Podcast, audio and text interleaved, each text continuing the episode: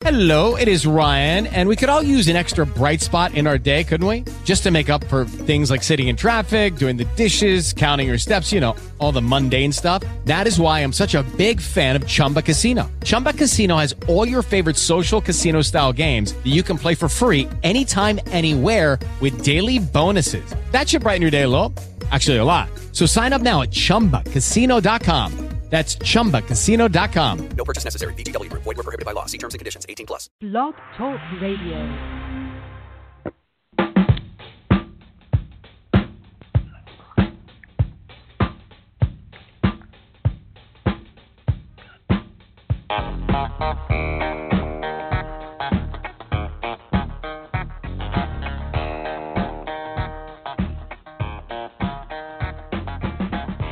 Good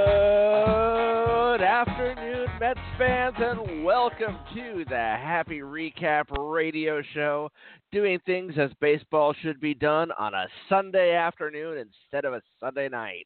I'm JB along with EJ, and EJ, you know, there's so much to, to bitch about today and to complain about and talk about. I mean, I feel bad because we're going to complain a ton today, I think, on a first place team, but, uh, you know, that is what it is. That it doesn't even behoove the fact to mention that we got to deal with Sunday night baseball tonight.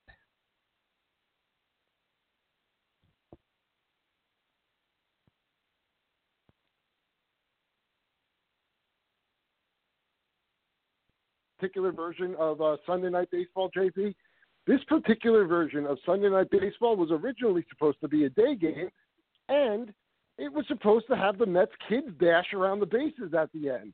Yes, so it was. ESPN comes in, comes in, grabs it, and now you're basically telling families, sorry, your kids either can stay up until midnight to run around the bases, or they get to miss out on this experience. So you're right. On top of everything else that's happened over the course of the past 24 to 48 hours, that's just a, a nice little stink bomb to throw on top of it all.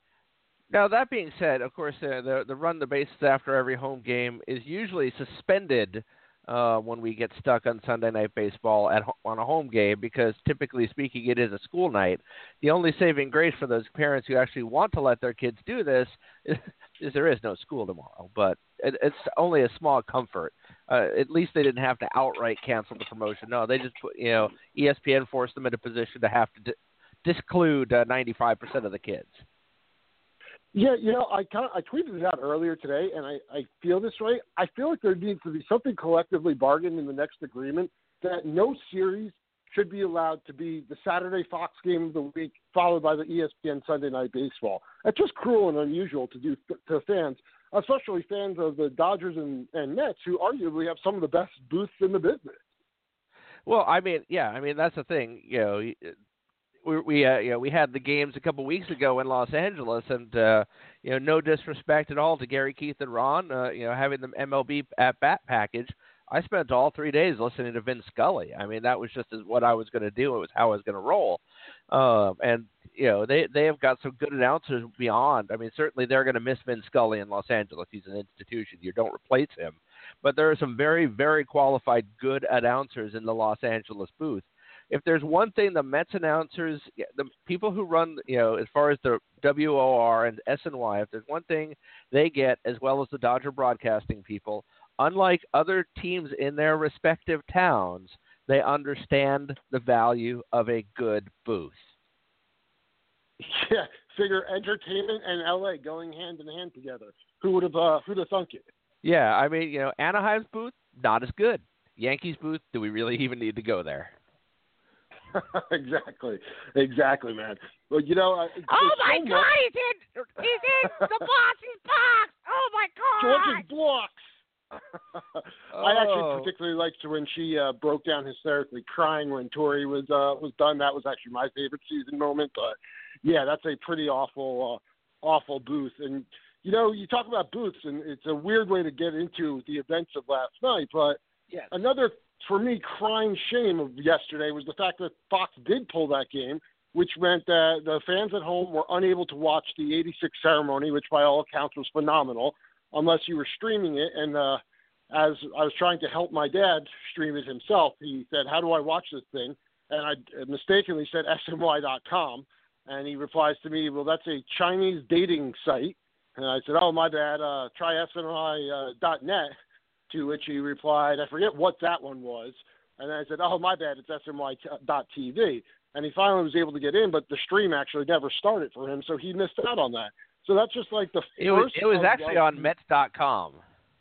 Oh, it was Mets.com, not SNY. Okay, It was so that's Mets.com, and it was right on the front page. It was actually, to be honest, uh, all you had to do was it was one of those rotating win. It was the first of the rotating windows when you go to the site, and it was right up there. I logged in at uh, I was a couple minutes late because we were having a a birthday party for my daughter yesterday, who turned one, and uh, I survived my first children's birthday party, so that's a good thing.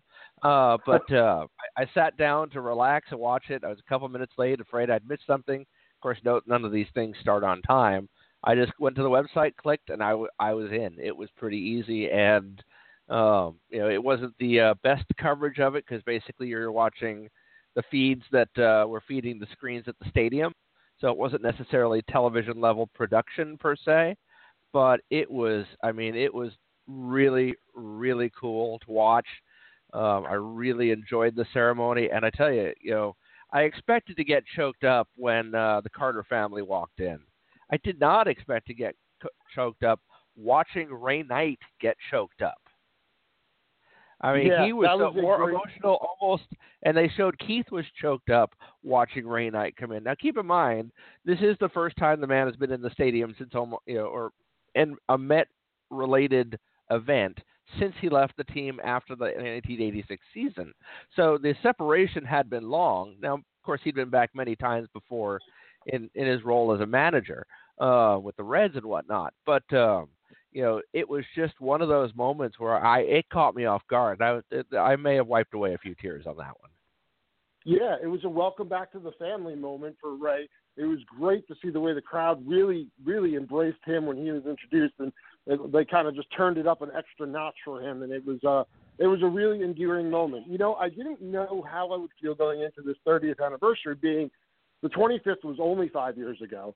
It was held in Shea Stadium, and Gary was there. So I kind of felt like there's no way that this will exceed what the the 25th anniversary was, and I felt like it really was well done, and it was felt just felt completely different in a way that we were able to embrace the 86 team differently than we did five years ago, and it felt like two completely separate events, two completely different ceremonies, and two really well done, well organized events that uh, that honored that awesome team. And going back to my point about the booth, my only problem with it was how great would it have been Keith and Ronnie go back upstairs. They join Gary to call the game, and you know they would have had other guys from that team stopping in. Although Fox did do that, it wasn't really Met centric so much. It would have been great to have Doc in the booth for an inning, or even guys like that you haven't thought. How great would it have been for Ray Knight to be on the SNY broadcast for an inning, things like that. And then, as the events of the game unraveled, I felt like I was being highway robbed by not getting Keith Hernandez's commentary on what happened to Noah Syndergaard. That would have been probably epic, vintage level Keith at his absolute finest while that was going on. Well, and the thing too, I mean, in the booth at the time that that happened, you did have Doc Gooden, and Yeah, that yep. was, I mean, that was, I mean, to get his take on it, and he was, I mean, but the, and, and you know, Keith did come along a couple innings later, but of course you have to realize that people, you know, some people might be yelling at their at their their iPhone right now, or whatever, going, dude, th- those guys were both there. I'm like, yeah, they Not were, in the but they were on. Fox, and they were on Fox. Keith cannot be Keith as a guest on Fox. Doc cannot be Doc as a guest on Fox. That's my point there. Is like you're you're you're going to get Keith, but you're going to get as close to I know this is a weird sounding term, as close to PC Keith as you're going to get when he's a guest on somebody else's broadcast. Put him in his own booth where he can talk freely. I guarantee you, you get a lot more commentary, especially in the moment. But let's be honest, uh, that's not something those three would let go of the rest of the game, quite frankly, and rightfully so. Um, I have my only my only criticism ever of Gary Keith and Ron is sometimes I feel like they don't let go of something that the fans have actually let go of in a game, and they kind of keep harping on it. It's like, all right, enough. Uh, but this would have been certainly well justified. You know, it, it, you're right. It's an absolute shame. It was a tremendous missed opportunity that you know there's literally nobody with the Mets you can blame. You know the other tremendous missed opportunity that you can't blame the Mets for. Uh, thank thank MLB for this as well as nobody outside the metro area could hear Game Six on WOR Thursday night. yep, that it was, was another. uh, nowhere. Yep, that was another missed opportunity I felt by them. And even though they were broadcasting certain things on via FMY, to hear the original radio call on WRA was awesome because I did listen to a couple innings of it. But you're right to not have that be nationally.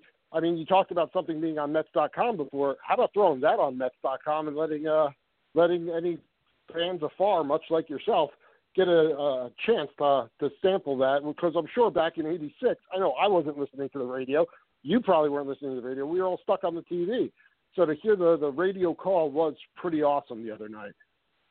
Yeah, I mean, I have certainly uh, heard, obviously, you know, much like everybody else, I've heard, you know, Murph call the last couple things. I mean, especially when you have uh, the, uh, you know, for those of us who are old enough to have the VHS of a year to remember, um, you know, all the playoff and World Series calls are from the radio booth because they don't really have the right, didn't have the rights to the national broadcast audio, so they're playing the radio audio on games that uh, weren't because that that uh, whole video was put together by Sports Channel. So if it was a WOR game or if it was a playoff game, you had the radio audio on that video. So I'd heard a number of those calls, but if you know, I've heard that game a couple of times.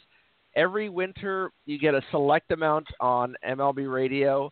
On uh, Sirius XM, they'll play a classic game here and a classic game there, usually on Sunday nights in the off season.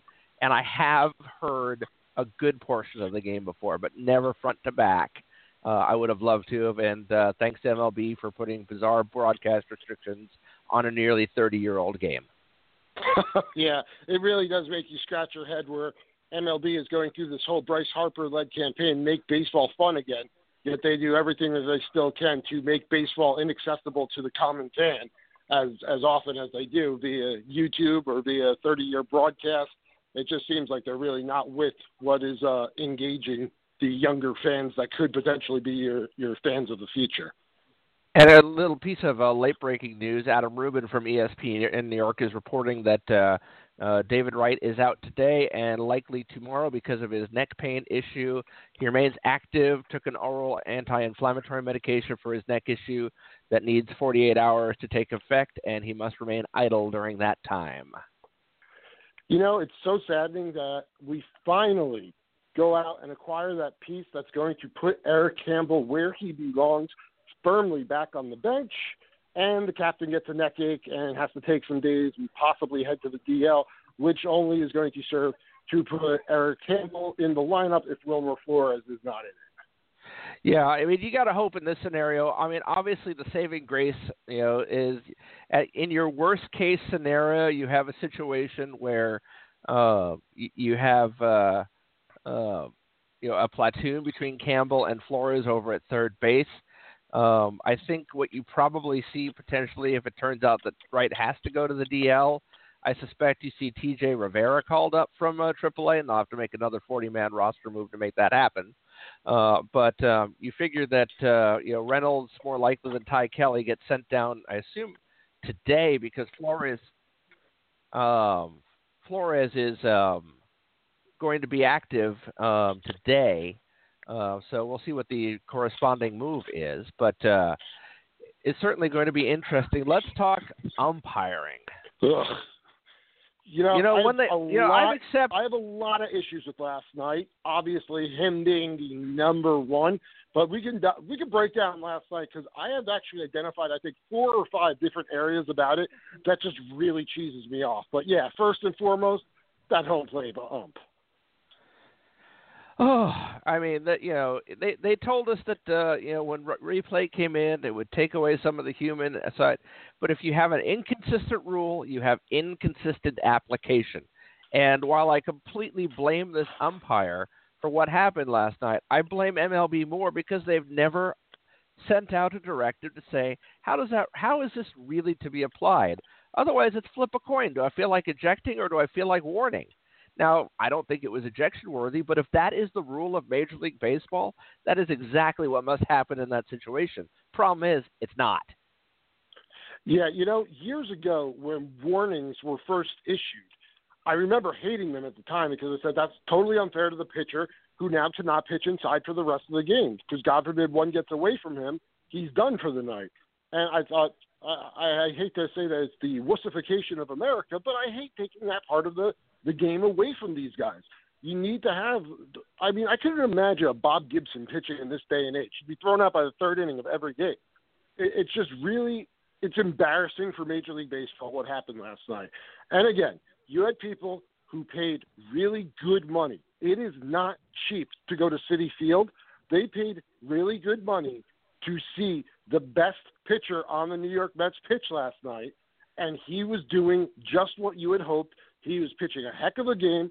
He was showing 100 miles per hour on nearly every fastball. He was electrifying the crowd.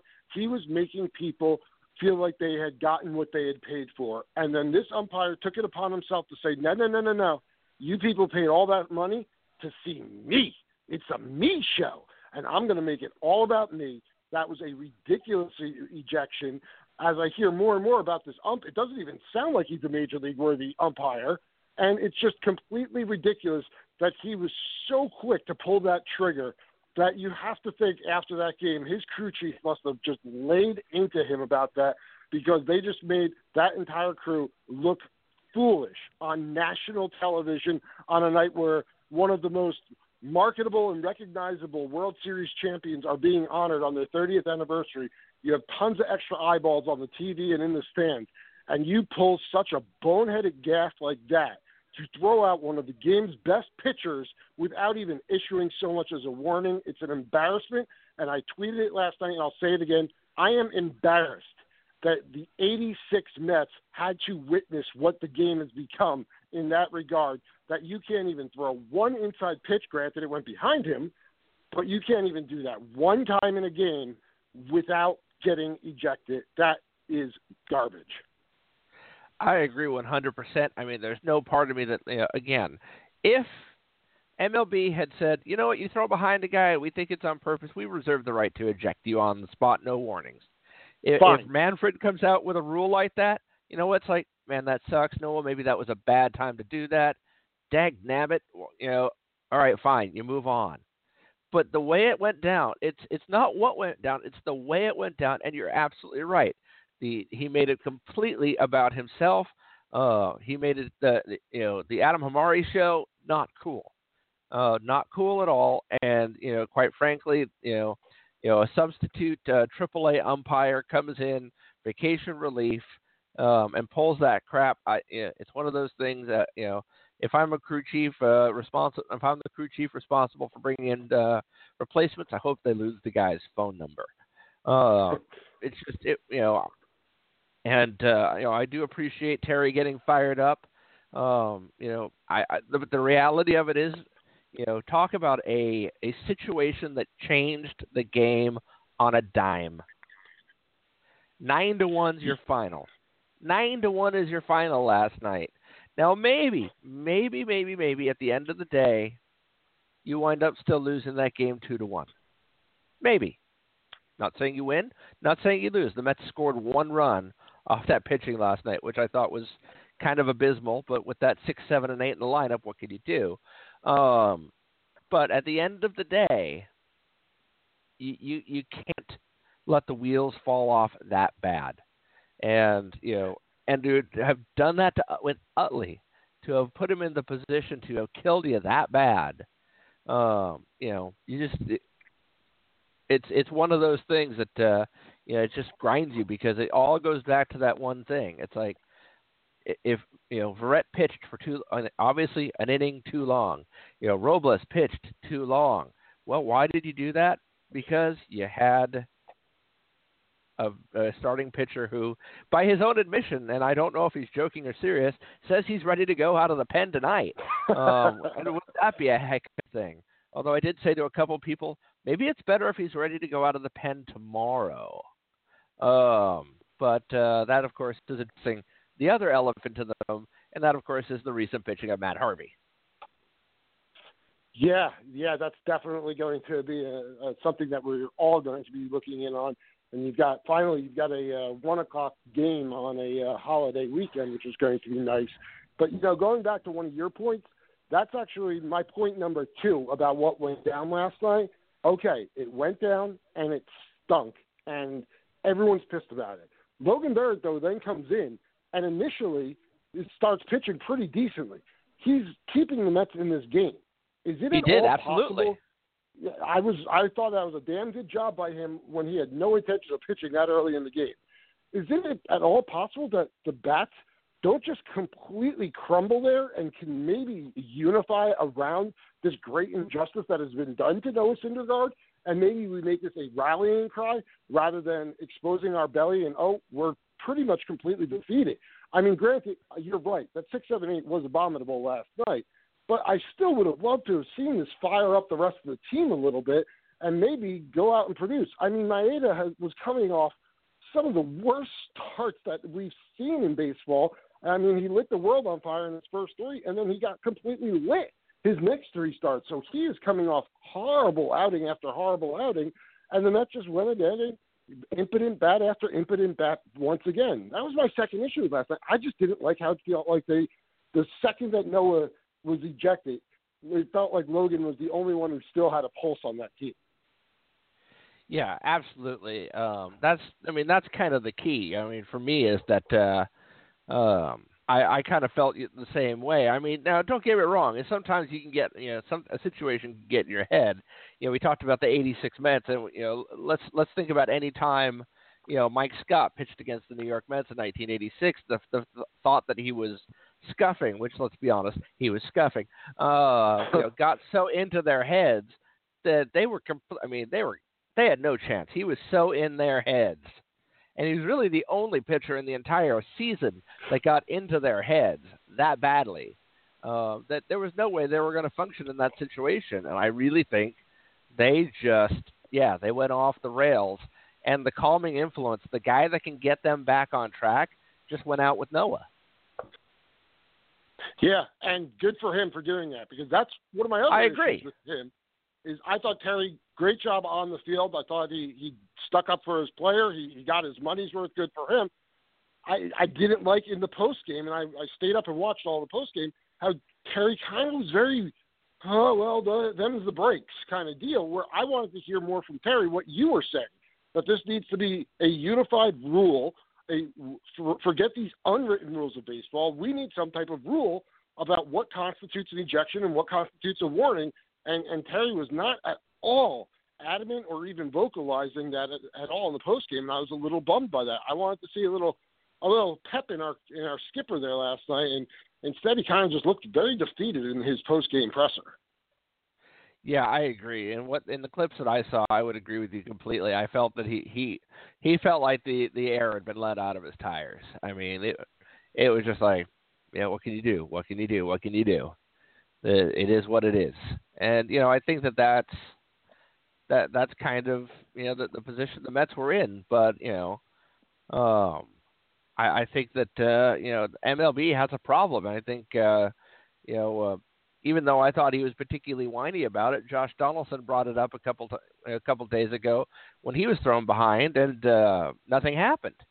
So I mean, you know, you, you have people on both sides of this issue, but you know, it's like you know, if you're Adam Hamari there, it's not your place to do you know right the wrong of what happened to Josh Donaldson getting thrown behind twice. It's not your place.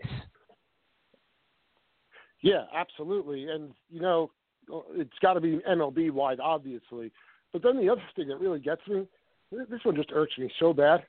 Well, could you have at least hit him? I didn't need Shawn Estes all over again. You know, and I got to think that unlike Shawn Estes, I mean, you know, don't get me wrong. At least Shawn Estes, when he threw behind Clemens, you know, had some justice by you know hitting a dinger off of him later. He got a little bit of his cred Yep. back with me by doing that. But you know, at the end of the day, the thing with Noah is, do we really think that Noah was trying to hit him? I don't. Uh, absolutely not. No, I think he wants. To I mean, because him. I mean, don't think 'cause he that's the thing. him. At the end of the day, you know, the the reality of it is Noah Syndergaard wants to hit you. He will pick the rib of which he wishes to hit. He will pick the Yep. bone on your body, which actually which actually entertains him, and he will pick the location on that bone. He will hit you with pinpoint accuracy with an inch of where he'd like to.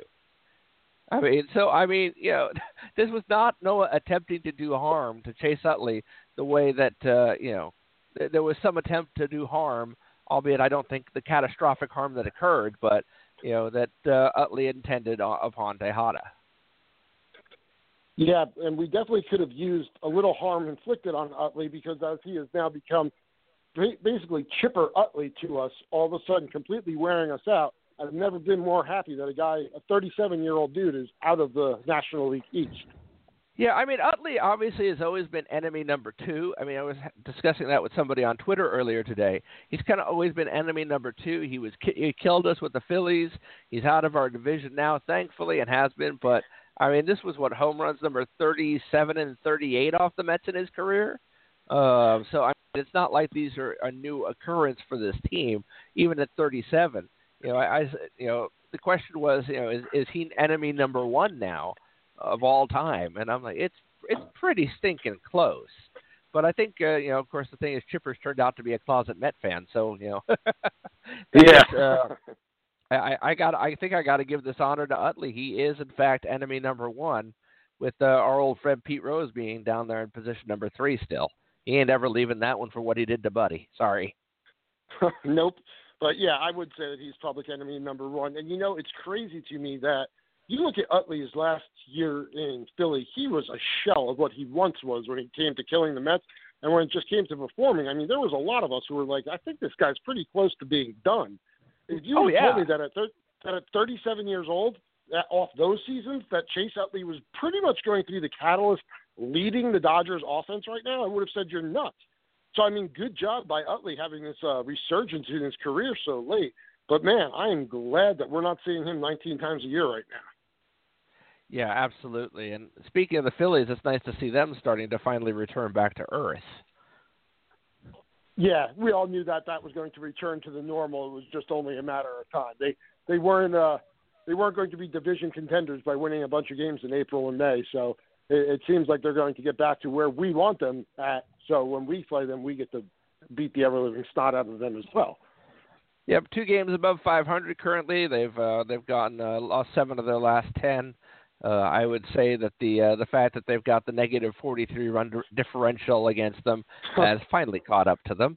Uh, but uh, you know, it's certainly one of those things. And looking at you know looking at the schedule coming up, EJ, uh, you know, for as rough as May was for the for the Mets, uh, you know, things don't get tremendously easier after we fe- after we pass LA here. Yeah, what do we got? Uh, who do we got coming up? We got the White Sox and coming up starting And- tomorrow. We got the White Sox. Then I believe uh, we've got Pittsburgh coming up as well. Uh, two take a two look at tough what series. order. Uh, let's see. We got the White Sox Monday, Tuesday, and Wednesday. Then uh, we're at the Marlins next weekend. Then we're in Okay. Pittsburgh, in Pittsburgh, and then we get a relief with four games in Milwaukee. Although we tend to do way worse against Milwaukee in Milwaukee than at home. Yep. Uh, Yeah, you're so absolutely right. that's- and then we co- get a day off, come home for Pirates and Braves, um, and then uh, the Royals come to town. So, Wow. you know, now the nice thing is we don't see the Nationals again till the uh, last week of June, 27th, 28th, and 29th. But as soon as we're done with the Nationals, uh, we we host the Cubs. Whew. Yeah, that's a that is some stretch right there that that they're about to go through. Fortunately, like you said, you could throw in a little Braves, you threw in a little Marlins, but there's some really good ball clubs that we're going to be playing over the next few weeks, and it, it all starts with the White Sox tomorrow. And as you aforementioned, Mr. Matt Harvey on the mound, something that I'm pretty sure if we had uh, been polled after his last start, we would have to a man said there is no chance he is making that start. Yet the Mets Well, here's the here's the nice thing: the, the the White Sox, who of course had been you know red hot the, the first two months of the season, more so than the Phillies, uh, you know, unexpectedly, now have pretty much the same record as they've lost six in a row and eight of their last ten. Uh, Kansas City has uh, pulled back into the first place into first place today with a win. Uh, but uh, the White Sox now sit in third place in the AL Central, so they're not quite as intimidating as perhaps they were. But uh, as I pointed out to somebody, it's like with Matt Harvey going tomorrow, he has a bad start. You know, his next start's against the Marlins. Okay, that's one thing. Uh, Jose Fernandez is pitching against him on Sunday. Yeah, that's a matchup that you would want absolutely no part of because typically I would have said, oh, I want Harvey to make that start. That's going to be the start that gets his adrenaline going. That's going to be the start that gets his juices flowing. Well, that's what the Strasburg start was supposed to be, and we all saw how that ended. Yeah, absolutely. So I mean, it's uh, it's going to be very interesting. Uh, current report is that uh, Tuesday we'll see the debut of our new first baseman. Uh, apparently, he's walking from El Paso. um, um, I, I basically, from what I understand, is that they're um, that's of course the next time we face a left-handed uh, uh, left-handed uh, starter, so that's when they're going to activate him. So I think they're trying to um, you know play a little games with the a uh, little bit of gaming with the uh, um, bench, but I think they're also trying to figure out still. My guess is they're waiting out a little bit to see what the heck is going on with uh, David Wright some more. Um, and Yeah, they can play. Yeah, a you can play a couple. Of, you can play a couple days with those. Yeah, there's going to be a lot of roster tinkering in the next few days, adding guys, removing guys from the 40 man, call ups, send downs, and uh, possible disabled list stints. I have a feeling it's going to be uh, pretty active on the wire for uh, for Sandy over the next pretty much till Tuesday when Loney's ready to go. Yeah, absolutely. I think you're going to. Obviously, uh, Wilmer Flores is active and in the lineup for third base tonight. Uh, however, a corresponding roster move has not been announced as of when I'm talking right now, um, other than to say that uh, Terry Collins has said the player involved has not been notified, hence no press release. So, um, but that's the only thing. There's been no lineup request uh, re- uh, posted. So your guess is as good as mine. All we know is Flores is playing tonight. He is back. He's at third base, and that would tell me. I'm guessing. Uh, I guess who is at first base? Any guesses? Ah, Oh boy, soup to nuts. uh, that's what I'm thinking. That's what I'm thinking. I'm, I'm guessing as well. I mean, really, that's that's your option right now. That's that's all. You, if Wilmer's playing third, then that's really the only uh, only well that you can go to at this point. I mean, I guess they they haven't done it yet, but they keep saying that Beaza's going to play first base at some point. Uh, I, I highly doubt that they would debut that on a nationally televised holiday weekend game. Boy, you would think not, and I I would tend to agree with you that they're not going to. I mean, but the um you know certainly the uh, possibility exists, I suppose. But I I would tend to think that it's more likely going to be going Campbell at first. I can't imagine otherwise. Could you imagine a world where you said, "I wish we could get Beaza in there for his offense"?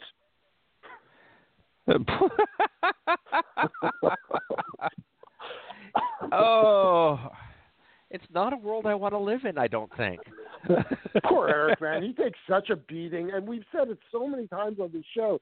He has a role that he fits so well on a major league roster, and the freaking Mets just keep breaking, so he gets forced into the everyday role. By all accounts, he's a good guy, and he just gets absolutely demolished by Mets social media. Yeah, absolutely. I mean, that's the uh that that's I I do feel bad. I think he I do think he gets a raw deal. Uh, I mean, you know, there there are some that are funny, you know, the things that will survive after after nuclear holocaust, Twinkies, roaches and uh Eric Campbell in a lineup. um you know, some of them you just have to chuckle at, you know, the you know, of course the the daily okay, seriously, who who who does uh, Eric Campbell have nude photos of? uh, tweet. I mean, you know, the- some of them are chuckle worthy just because they're they're cute and or creative. But uh, the, uh, the the reality of it is, you're absolutely right. The problem is he sticks out like a sore thumb because of that veteran experience missing off the bench. But on the plus side, EJ, I mean, you know, the type of player that we've been talking about. Uh, once Lucas Duda comes back and has his occasional good week, uh, that could very well be James Loney. Yeah, it could be, and I, I definitely I like Loney a lot. I thought that was a great. I think we were both in agreement. We had a conversation with uh, one of our uh, faithful Twitter listeners, the Pet Twenty Four, giving you the shout out, Paul.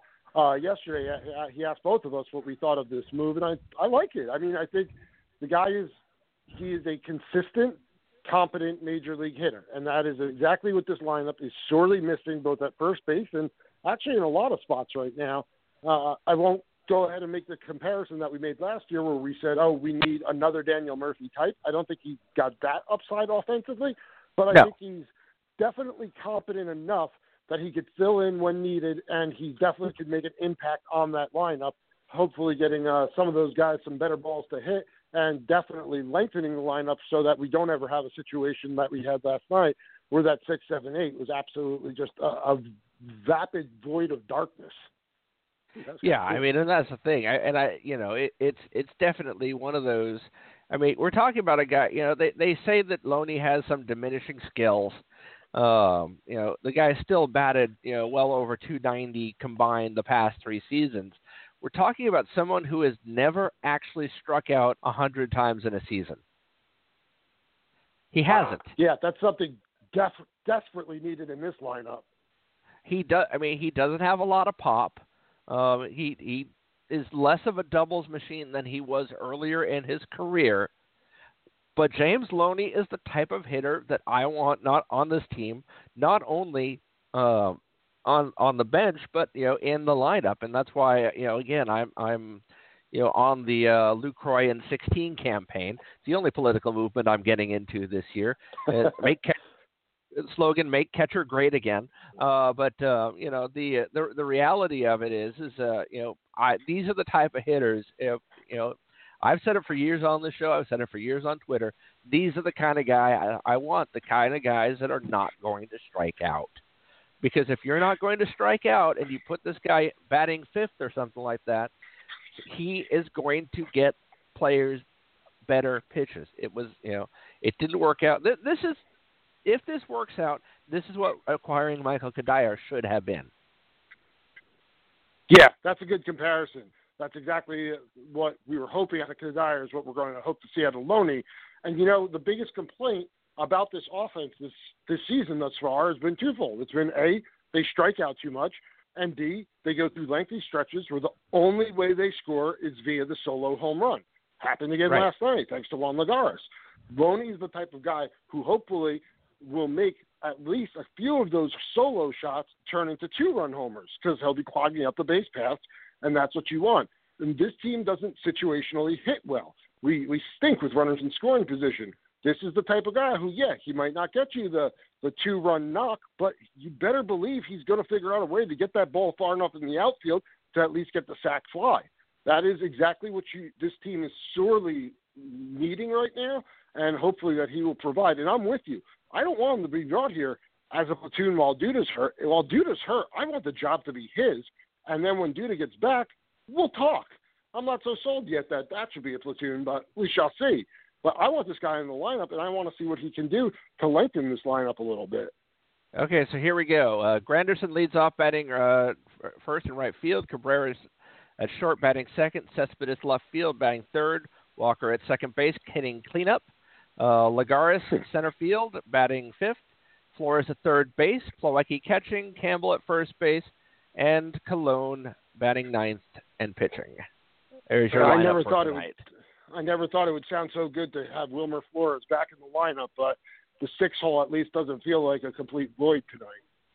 Yeah, I mean, and you know, the the interesting thing is, I mean, I don't know about you. I mean, I you know, when uh when uh Travis d'Arnaud comes back into uh into play potentially towards the end of June, I got to think Plawecki's the guy you send down here because uh I, I feel like you need Rene Rivera as a late inning defensive replacement and and as a you know, if, if Plawecki could hit, I'd say it's finally, finally a little justification to carry three catchers. But the reality of it is, is Rivera has been so good behind the plate that if you can beef up some of the other positions, uh, I, I see no reason to keep Plawecki around right now. No, none at all. If anything, let him go to Vegas. Let him get to the friendly confines. Let him get that average skyrocketing, Get some balls popped over the wall, and let him get some of that confidence back because the, the kid really doesn't look good both in the field or at the plate right now. And uh, if this is really one of your blue chip prospects like he's supposed to be, you need to go get him right, and you need to get him off the national stage right now. especially when you have a guy like Rivera, who, let's face it, he's been a godsend defensively. We haven't seen any uh, Mets catcher of this caliber behind the plate in quite some time.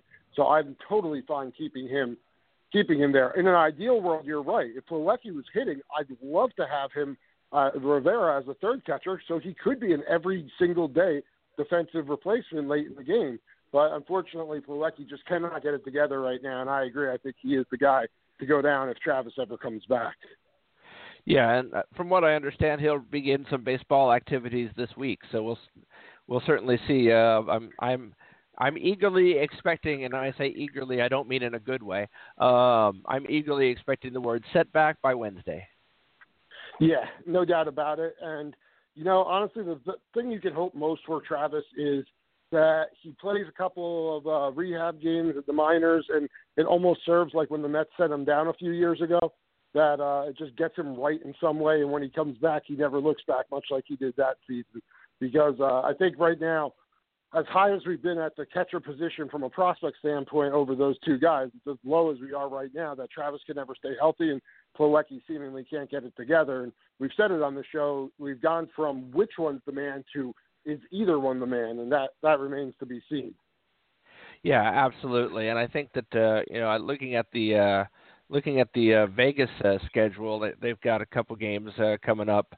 Uh, it with uh, at Reno, at Salt Lake, at Reno later in the month, a couple series there, uh, where you know getting them some. If you get them some rehab games in Vegas, uh, I, I think that's more optimal than when they set Flores to Binghamton. I, I think you could just get more accomplished for Travis there by uh, getting him some warmth and some uh, sunshine, and uh, definitely uh, the the uh, uh, the nice, easy to hit in PCL air uh, to kind of get some of that confidence back, uh, going back into.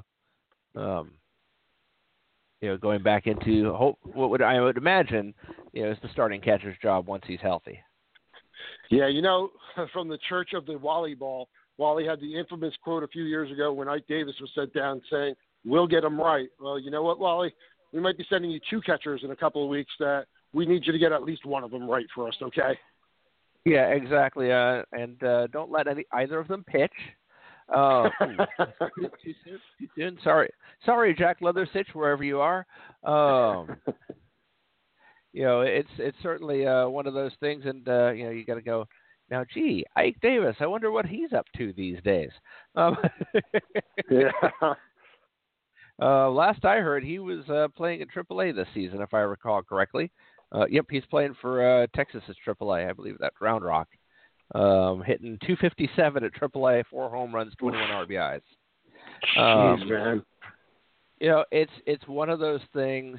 I don't know which was the real Ike Davis at the end of the day.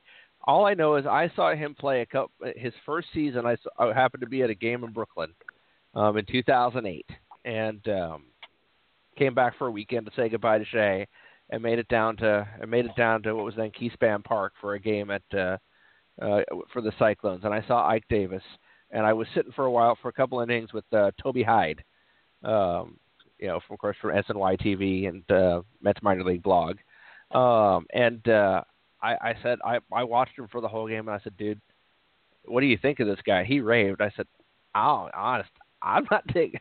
I'm not digging what I'm seeing here. He seems to not be what was promised, and he proved me wrong for quite a while, and then pretty much reverted to what I saw in Brooklyn. And I don't know if it was the injury, if this is a guy who just never will or ever did get truly over that, if it was the valley fever, some combination thereof, or the fact that he just had holes in his game that scouts figured out.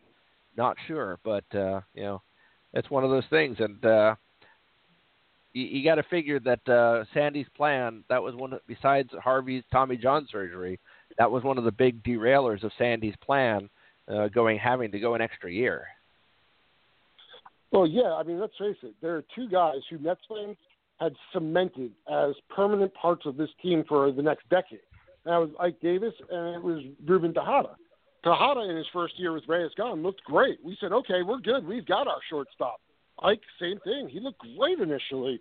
And we thought, okay, so Sandy, you just go concentrate on other stuff. And Sandy was able to go concentrate on other stuff until, uh oh, now we got to concentrate on these things that we didn't think we were going to. that's what ended us up with so many uh, so many really lean years early in the Alderson era. Obviously, those both positions have not been addressed fully yet. We just basically moved Ike out of town and ascended Lucas. I'm not really sure that Lucas is worthy of that ascension yet, just yet, but at least we've got shortstop completely covered up finally, and uh, to be determined, I guess, about what happens at first base from here on out. Yeah, I mean, and I think the um, you know the, the reality of it is it's ex- exactly that. At, at the end of the day, you know, I, I you know, and and it's a it's a conversation that'll be ongoing with uh, as far as it goes with Lucas Duda, because um, yeah, I'm I'm pretty much convinced he's not the solution long term for first base. Um, question is, uh, you know, and, and nor am I intimating that I think James Loney is that solution either. Uh, but uh, you know, it'll be very interesting to see what the Mets do with Lucas. I mean, you figure you're probably at this point, best case scenario, maybe September of 17, you might see Dom Smith come up if uh, you know if they feel he's ready. Uh, he's no Conforto. He's not going to make that double A leap, um, and he's a high school player. Um, so I mean, you know, he's he's just 20 now. Don't expect him to come jumping up from Double A like Conforto did last year. Uh, this is a kid who's going to have to play some Triple A ball and probably a full season at Double A. Uh, but uh, you know, you got to figure, you know, at some point decisions have to be made. Yeah, you need a stopgap right now, and unfortunately, I don't think Lucas Duda is that stopgap. You need No. a guy in there. You basically need you need five years younger James Loney. That would be Yeah, really nice. Yeah, I would agree with that. You know, it's kind of funny when we brought in uh, when we brought in Cuddyer. I said what we really need is a five year younger Cuddyer, but I'll take what what we can get. Uh, turned out to not be much. You know, just got to hope there's more in the well with Loney. Now again, you know, you know, my final thought is, for the day is is what I shared with you on Twitter yesterday. You know, this Loney deal, even if he strikes out every time he ever bats as a New York Met, which is not going to happen, the guy doesn't strike out. Um, this was still a good deal. You probably paid, my guess, about fifty grand to buy this guy's contract for San Diego. He cost you nothing. Um, he is absolutely as close to no risk as you can. All you're doing is you're putting Eric Campbell on the pine. I don't see that as a tremendous risk in baseball terminology. This is a good move no matter how bad it goes. I don't think it's going to go that bad, but um, I, I there is no part of me that can be convinced, even if he struck out with the bases loaded three times in a game, that picking up Loney was a bad move. It was a good move. It was low cost. It doesn't prevent you from doing anything else this year. The, Sandy is wide open to continue wheeling and dealing throughout this season. He is not going to let the acquisition of James Loney hold him back in any way. But at the same time, it's a it's a good dude to to get into this lineup, and I definitely don't see him being a Cuddyer here. We don't have the injury history that Cuddyer had, and he's been raking down in AAA for San Diego. So I like it. I want to see him in the lineup, and, and I want to see this Mets offense kind of come to life a little bit over the next couple of days. Yeah, absolutely, and that's the thing. It's going to be a very interesting week. I think we're going to have some very definitive uh, things to talk about um, next week. I am not with you, but uh, we've got a great guest that'll be joining you, EJ, uh, from the podcast that uh, Mason Avenue does. So um, they're great folks over there, and uh, we're going to do a little uh, visiting podcast next week. So um, I'll be off at one of my favorite little side trips and going to Dallas for a Comic Con. Very nice. Well, enjoy it, my friend. We will have uh, we'll have those guys keep your seat warm for you, and uh, we'll be back on you and I in two weeks' time. Then. Absolutely, looking forward to it. Hope we don't have too much. I feel I feel like today was a gripe session, and we had a, just had a gripe session for a team that is in you know currently a half game out of first place uh, because uh, Washington won today. Um, I, I don't like doing that, but uh, you know there certainly was enough, enough to gripe about. But uh, by golly, I, I hope they give me less to gripe about in the next two weeks. You and me both, my friend, and we will talk then. Absolutely. For EJ and myself, um, find us on Twitter at the Real Hoove and the Happy Recap. Until next week, let's go Mets.